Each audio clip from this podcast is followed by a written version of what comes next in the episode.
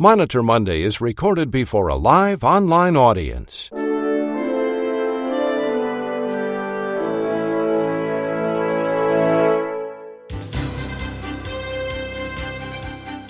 It's morning in America. It's Monitor Monday. For rural hospitals and small-town clinics, big-city health systems, and healthcare professionals, Monday means Monitor Monday. And Monday means gearing up for another week of audits by the government and health plans. Here now with the latest regulatory and audit news is the publisher of RAC Monitor and the host of Monitor Monday, Chuck Buck. Good morning, everyone, and welcome to Monitor Monday. Controversy continues to swirl around the CMS proposed changes to the Medicare Shared Savings Program. Some providers are threatening to leave the accountable care organizations if CMS moves to finalize its proposal. Standing by to report this developing story is healthcare attorney Nicole Emanuel. Also on today's Monitor Monday, healthcare attorney David Glazer is standing by with another example of risky business. RAC Monitor investigative reporter and New York attorney Ed Roach reports on how pharmacy benefit managers are keeping drug prices high. It's an exclusive report. Targeted probe and educate audits continue to generate confusion and concern. Returning to report this developing story is healthcare attorney Andrew Walkler. And Monitor Monday senior correspondent Nancy Beckley returns with the latest hot topics and the Monitor Monday listener quiz. Well, we begin this morning with Dr. Ronald Hirsch, who is making his Monday rounds here on Monitor Monday. Monday Rounds is sponsored by R1 Physician Advisory Services. Here now making his Monday rounds is Dr. Ronald Hirsch. Well, good morning, all. Last week, I was honored to be able to speak at the annual meeting of the National Association of Healthcare Revenue Integrity. Since this was a group of hospital revenue staff, I made my case for proper status determinations in total knee arthroplasty to ensure that hospitals were collecting all the compliant revenue to which they were entitled.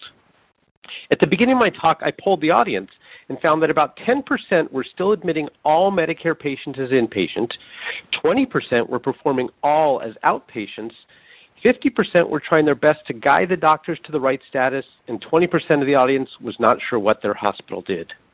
I also discussed the CMS proposal to allow cardiac catheterization procedures at ambulatory surgery centers starting in 2019. Did you know that CMS paid over $3 billion for cardiac caths in 2016? Imagine if hospitals lost even a fraction of that revenue to physician-owned surgery centers. And if elective caths go to the surgery centers, so will elective pacemakers and defibrillators, and of course all the commercial insurance patients needing any of those services. That could cause significant financial pain. There were many fascinating sessions at the conference, but the one that really opened my eyes was presented by Jugna Shah and John Settlemeyer discussing new technologies. As they explain, when new technologies hit our hospitals, there may be a 3-year new technology add-on payment that can help us pay for the service, but that payment only covers 50% of the cost, so it often falls upon the outlier payment system to properly compensate hospitals. And the outlier payment system is based on the total reported cost of the care provided. And that total cost is calculated by taking the total reported charges and applying the hospital's charge-to-cost ratio. Now, I know that sounds convoluted, and that's because it is, right? But here's the kicker. When a hospital adds a new technology to their charge master, even though there is a new technology add-on payment, they have to price it so that the charge-to-cost ratio gets applied properly. I'm sure many of you have heard of CAR-T therapy for leukemia. The hospital has to pay the company that processes the blood $375,000 for each treatment. The add-on payment from Medicare is maxed at $186,500. So in order for a hospital to get the proper add-on and outlier payment, they must post the cost of this treatment on their charge master and on their claim at about $1.4 million. But not only does that affect proper pricing of that payment, but each year CMS collects every claim for these new technology services and looks at what hospitals charged in order to assign it to a proper DRG or establish a new DRG if appropriate. So if they don't get it right, they're going to be literally paying for many years to come. Now, the kicker to all this is that not only will the patient get a statement with a $1.4 million charge, but CMS is now requiring all hospitals to post their charge masters on the internet for all to see, and this will certainly raise some eyebrows. It sure is complicated out there on the revenue side. Back to you, Chuck. Thank you very much, Dr. Hirsch. That was the Vice President of R1 Physician Advisory Services, Ronald Hirsch, MD. Dr. Hirsch is making his Monday rounds here on Monitor Monday.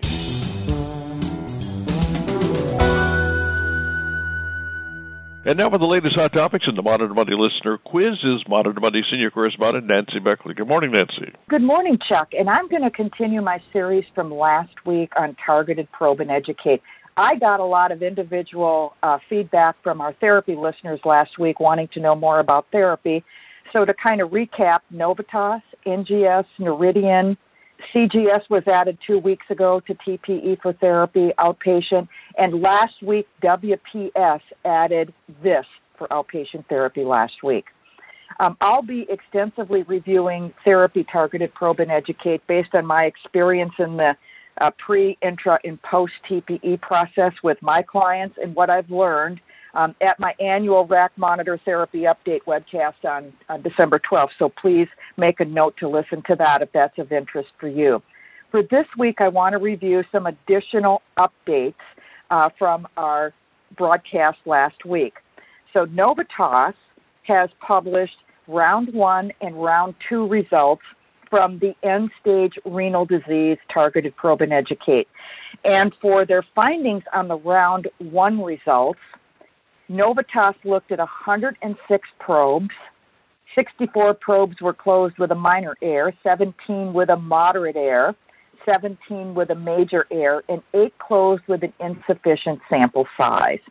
The reason for denials are the physician's order for hemodialysis was missing, the order for dialysis was not signed by the physician's order was not signed timely, and the treatment flow sheets for the date of service were missing.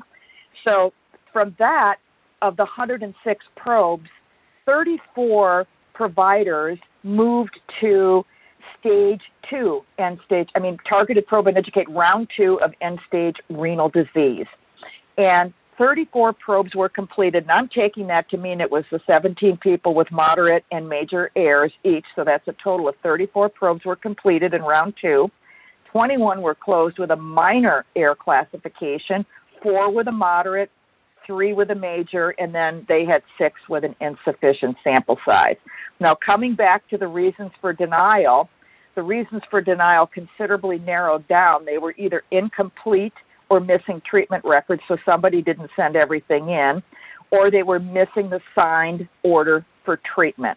So this is kind of giving you a signal of what's going on. Beginning in November, the people that flunked round 2 TPE on end-stage renal disease with Novitas will be moving to round 3, and we'll continue to provide some updates on that. I also wanted to report on a DME joint task force presentation last week on targeted probe and educate. So all 4 of the DME MACs participated, which is basically CGS has 2 MACs, Meridian has 2.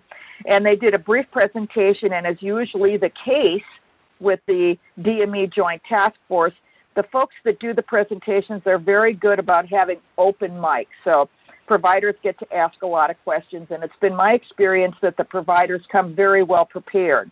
Of concern for this were providers indicating that their documentation was good. They had no problem with their documentation. However, they were required to participate in TPE by adding physician's office records, potentially hospital records or nursing home records, any other records from other healthcare professionals to their TPE, and that's where they were falling up short. In fact, a lot of the Q&A was, how fair is it to them when the physician doesn't lead up to their end of the stuff on DME? So very interesting to note that and keep that in mind. I know Drew's got another report coming up later in our program on TPE.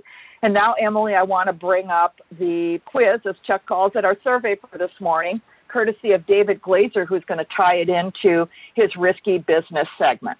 Okay, a patient presents with an insurance card, and you realize it's really a friend's insurance card. You must, number one, do nothing. It would be a breach of confidentiality to notify police.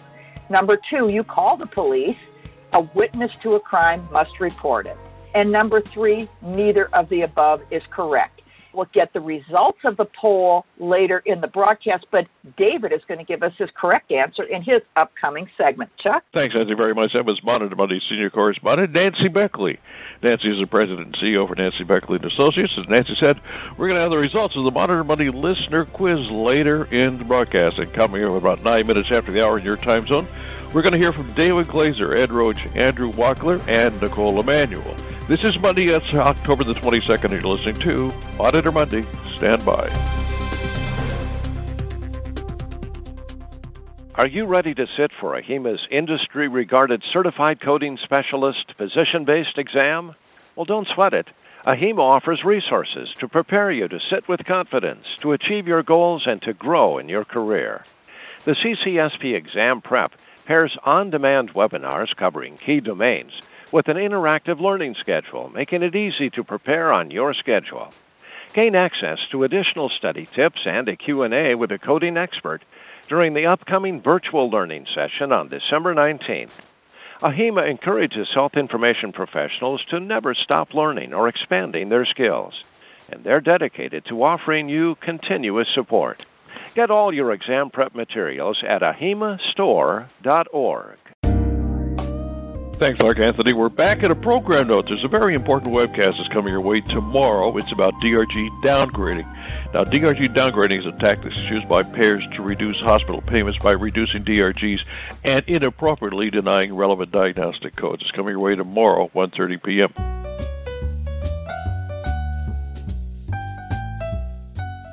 Here now with the Monitor Money Risky Business segment is healthcare attorney David Glazer. Good morning, David. Good morning, Chuck. So for listeners who are planning on attending the HCCA Fraud and Enforcement Conference next month, I hope you'll come up and say hi at my session, which will focus on physician compensation issues. We'll focus on why people mistakenly believe that they've overly compensated physicians when, in fact, all is just fine. Now let's take a look at the options for the quiz. So there's something appealing about the first choice, because there's a duty of confidentiality that applies to healthcare. For example, I once had a psychiatric hospital have to decide whether it could call the police about a patient who had recently committed a double murder before seeking care at the facility. We concluded the facility could not let the police know that the patient was there unless and until the patient was about to leave. In that case, the hospital's duty to warn would trump the duty of confidentiality. This story illustrates how the duty of confidentiality isn't absolute, it's part of a balancing test. Now, the second choice is more clearly incorrect. Generally speaking, a witness to a crime does not have a duty to report it. If you're on the street and you notice a mugging, I think the right thing to do is to help the victim and call the police, but there's no legal duty to do so. But it looked like people were choosing answer 3, which is what I would do, and here's why. When a patient presents with a false insurance card, that patient is drawing you in to their own fraud. If the patient obtains the insurance coverage to which he or she is not entitled, you're a beneficiary of the improper action. So it's quite clear to me you can't simply accept the insurance card knowing it's false. There's a risk you'd become a co-defendant. That doesn't mean, however, that you automatically could or should call the police. There's an alternative available, which is to refuse to use the insurance card and tell the patient they're breaking the law. You can do that without notifying law enforcement. Now, is it permissible to contact law enforcement? The answer to that will vary state to state. And the fact that there's an option available that avoids contacting the police and that doesn't involve turning in the patient causes me to recommend against involving law enforcement. Some states will authorize you to contact law enforcement if there's a crime in progress or a crime to be committed in the future. But the law in this area isn't crystal clear. This much is certain. Before contacting law enforcement, you want to be absolutely certain you're correct about the misuse of the card. While there is generally a qualified privilege that protects communications with law enforcement, the fact that you have a duty to preserve the confidentiality of encounters with a patient means that a mistake here could be a very expensive one. The bottom line is that, personally, I would be inclined to tell the patient without contacting law enforcement, but if you prefer to contact law enforcement, there's a possibility your state permits it. So, Chuck, we're at a sunspot minimum, so there probably is not a little black spot on the sun today. And if you see a skeleton choking on a crust of bread, you might want to call the police. But generally, when working with patients, you want to be more like that heroic nurse at the University of Utah who actually stood up to the police when they were looking for blood from a patient, and generally avoid interacting with the police when it relates to a patient. If you do call the police, I recommend you first work with legal counsel to avoid feeling the king of pain. I have stood here before, inside the pouring rain, with the world turning circles running round my brain. I guess I'm always hoping that you'll end this rain, but it's my destiny to be the king of pain.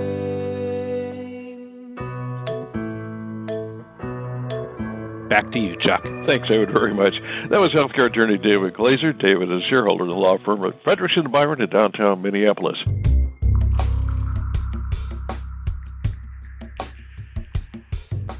The Trump administration is trying to rein in prescription drug prices, but pharmacy managers are using IT to keep drug prices high.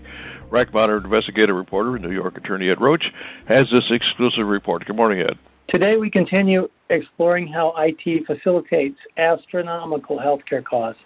I am inspired by recent hospitalization in Spain, where a hospital visit costs less than 10% of what we pay in the United States. Another difference, healthcare in Spain is less reliant on IT. Does cyber drive high medical cost? Let's look at pharmacy benefit management. PBMs work for health plans as third-party administrators of prescription drugs.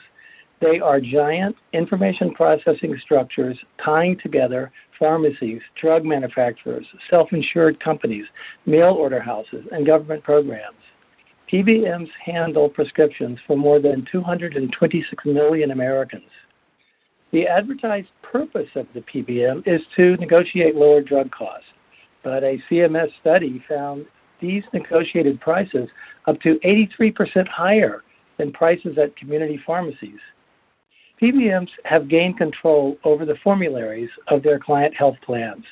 A formulary is a list of prescription drugs covered by an insurance plan. If a drug is not listed in the formulary, the insurance company won't pay for it. For examples, number one, spreads. Patient submits prescription. PBM pays the pharmacy $10, but then invoices $90 to the insurance company, plus a $2 administrative fee. Ka-ching, profit of $82.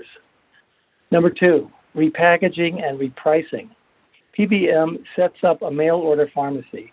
The health plan is offered elimination of the $2 administrative fee. The patient is offered reduced or eliminated copay. The PBM repackages the drug and sets a new price.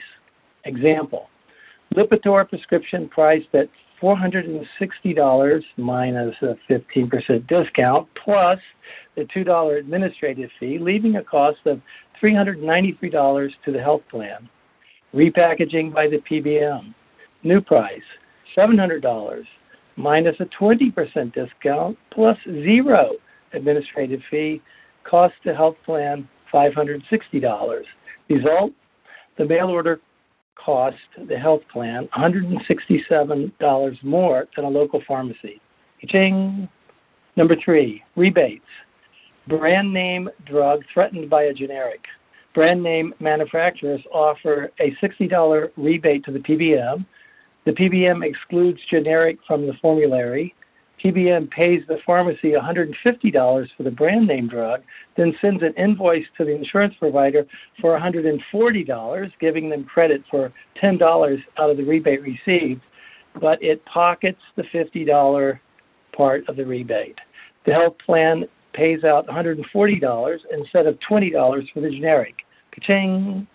Number four, mail order mistakes. Even after drugs are no longer needed, the PBM keeps shipping them out. These mistakes lead to gigantic waste. Ka-ching. The role of cyber in drug pricing is one of an enabler. IT reduces price transparency.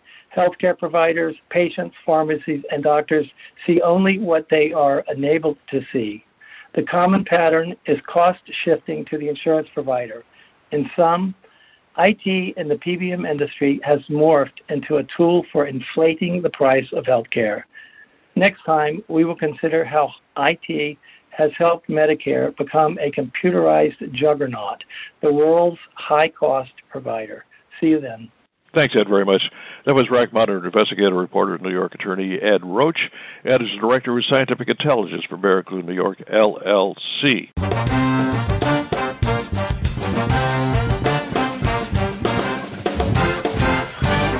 As we mentioned at the top of the broadcast, targeted probe and educate reviews by Medicare administrative contractors continue to generate confusion and concern. Here now with an update on TPE is healthcare attorney Andrew Walkler. Thanks, Chuck. We spoke last week about it, and I want to provide some more information and maybe talk a little bit more about strategic approaches. I think when you receive a letter from a TPE audit, where in the past it was just a regular audit and you provide records and you wait and see, I think it's a call to immediate action, to go into a compliance mode to see if you can utilize this process to stay out of the crosshairs of the contractor or CMS.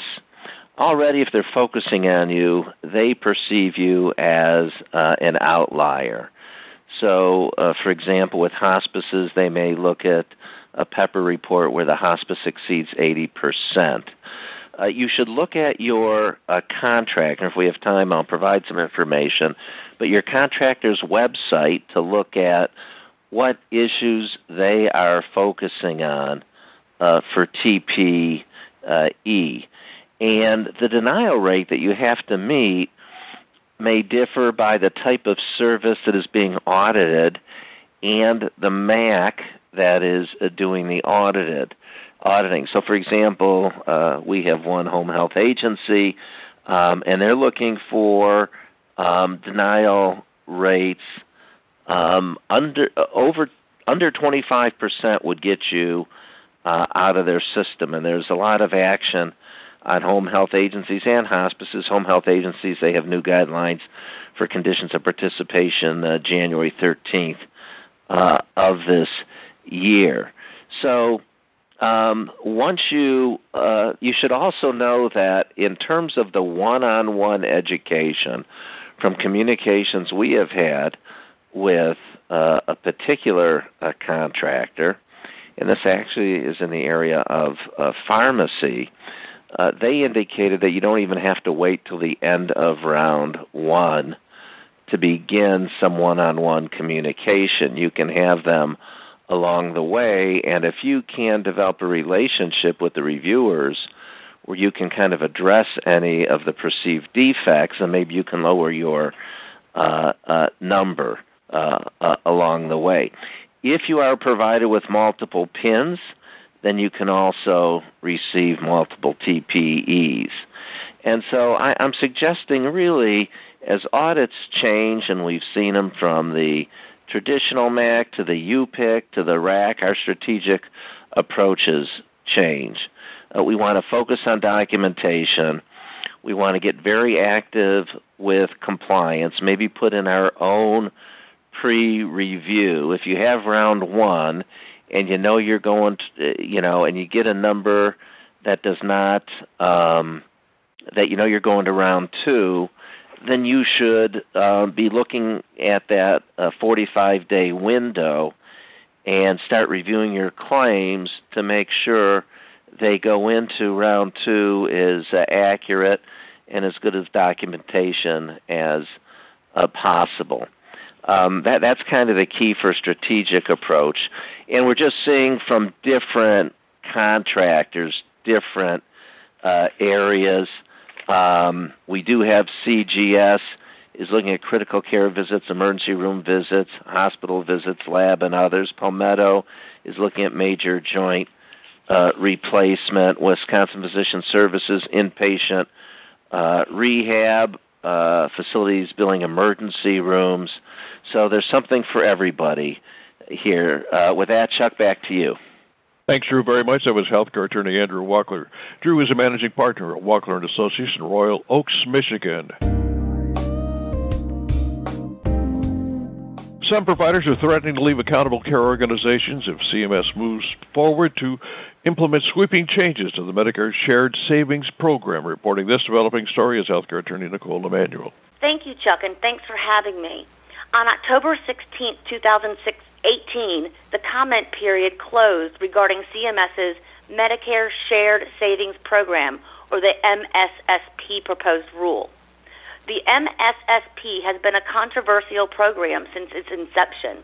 The chief concern is that the financial disincentives will decrease the number of accountable care organizations, or ACOs. The proposed rule for MSSP intensifies the financial disincentives, causing even more concern about the number of ACOs. What is the Medicare Shared Savings Program? It's a voluntary program that is supposed to encourage groups of doctors, hospitals, and other healthcare providers to come together as ACOs to give coordinated high-quality care to their Medicare patients. Providers can choose among three distinctive tracks, 1, 2, or 3, depending on the amount of risk the providers want to bear. The purpose in the MSSP is to diversify risk of both loss and gain between the government and the ACOs. For example, Track 1 ACOs do not assume downside risk or shared losses if they do not lower growth in Medicare expenditures. CMS created this program in hopes that doctors, hospitals, and other healthcare providers would want to participate in the program for the chance to make more money rather than remaining in the traditional Medicare relationship. The program turned out to be more successful than anticipated, with the majority of the ACOs opting to become Track 1, or the least risky model. CMS's new proposed rule, however, increases the risk placed on the ACOs. Needless to say, providers aren't happy, and many ACOs in the program warn they'll drop out if CMS finalizes its proposal as is. What are some of these proposed changes? First, ACOs currently have 6 years to shift to a risk-bearing model from a shared savings-only model, the Track 1. The proposed rule would give existing ACOs 1 year and new ACOs 2 years to transfer to a risk-bearing model. This one change could cause mass exodus from the MSS program, as many providers are by nature risk-adverse. Another change, the proposed rule, will require CMS and the ACOs to morph into using 5-year agreement periods. I'm on the fence regarding this change. This change could strengthen ACOs' incentives to reduce spending by breaking the link between ACOs' performance in the first 2 years of each agreement period and their future benchmarks. However, this modification could also worsen incentives during those first 2 years of each agreement period. I'd love to hear other people's opinions. Another change is that there's going to be a slash in shared savings rates.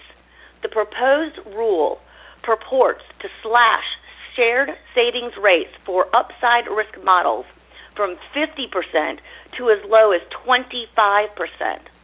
The glide path concludes with a maximum of a 50% sharing rate based on quality performance and a maximum level of risk assumption.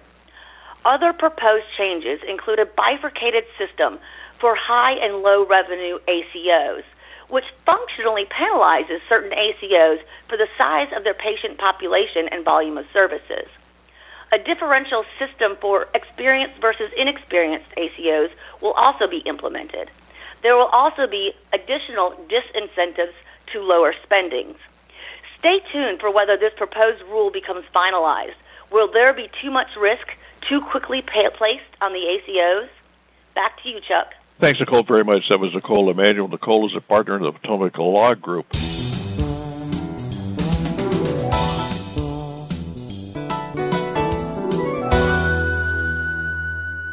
Now's the time for our Monitor Monday listener quiz. David, join the conversation, if you will, please.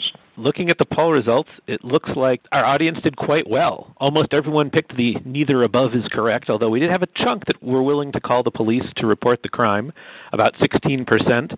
And I would just encourage people, before you call the cops, make sure you check with your legal counsel. And I don't think we have time for questions today, Chuck, so I'll turn it back to you. Thanks, Ed, very much. And we don't have time to answer any questions during this live broadcast, but we'll make every effort to answer those questions after the broadcast. And as David said, that is going to be a wrap for us. We thank you very much for being with us today. Special thanks to our outstanding panelists, Nancy Beckley, Nicole Emanuel, David Glazer, whom you just heard, Dr. Ronald Hirsch, Ed Roach, and Andrew Walkler. We thank you very much for starting off your week with us this morning. I'm Chuck Buck, reporting for Monitor Monday and RAC Monitor. Thank you again for being with us today, and have a great week, everybody. Monitor Monday is a presentation of RAC Monitor.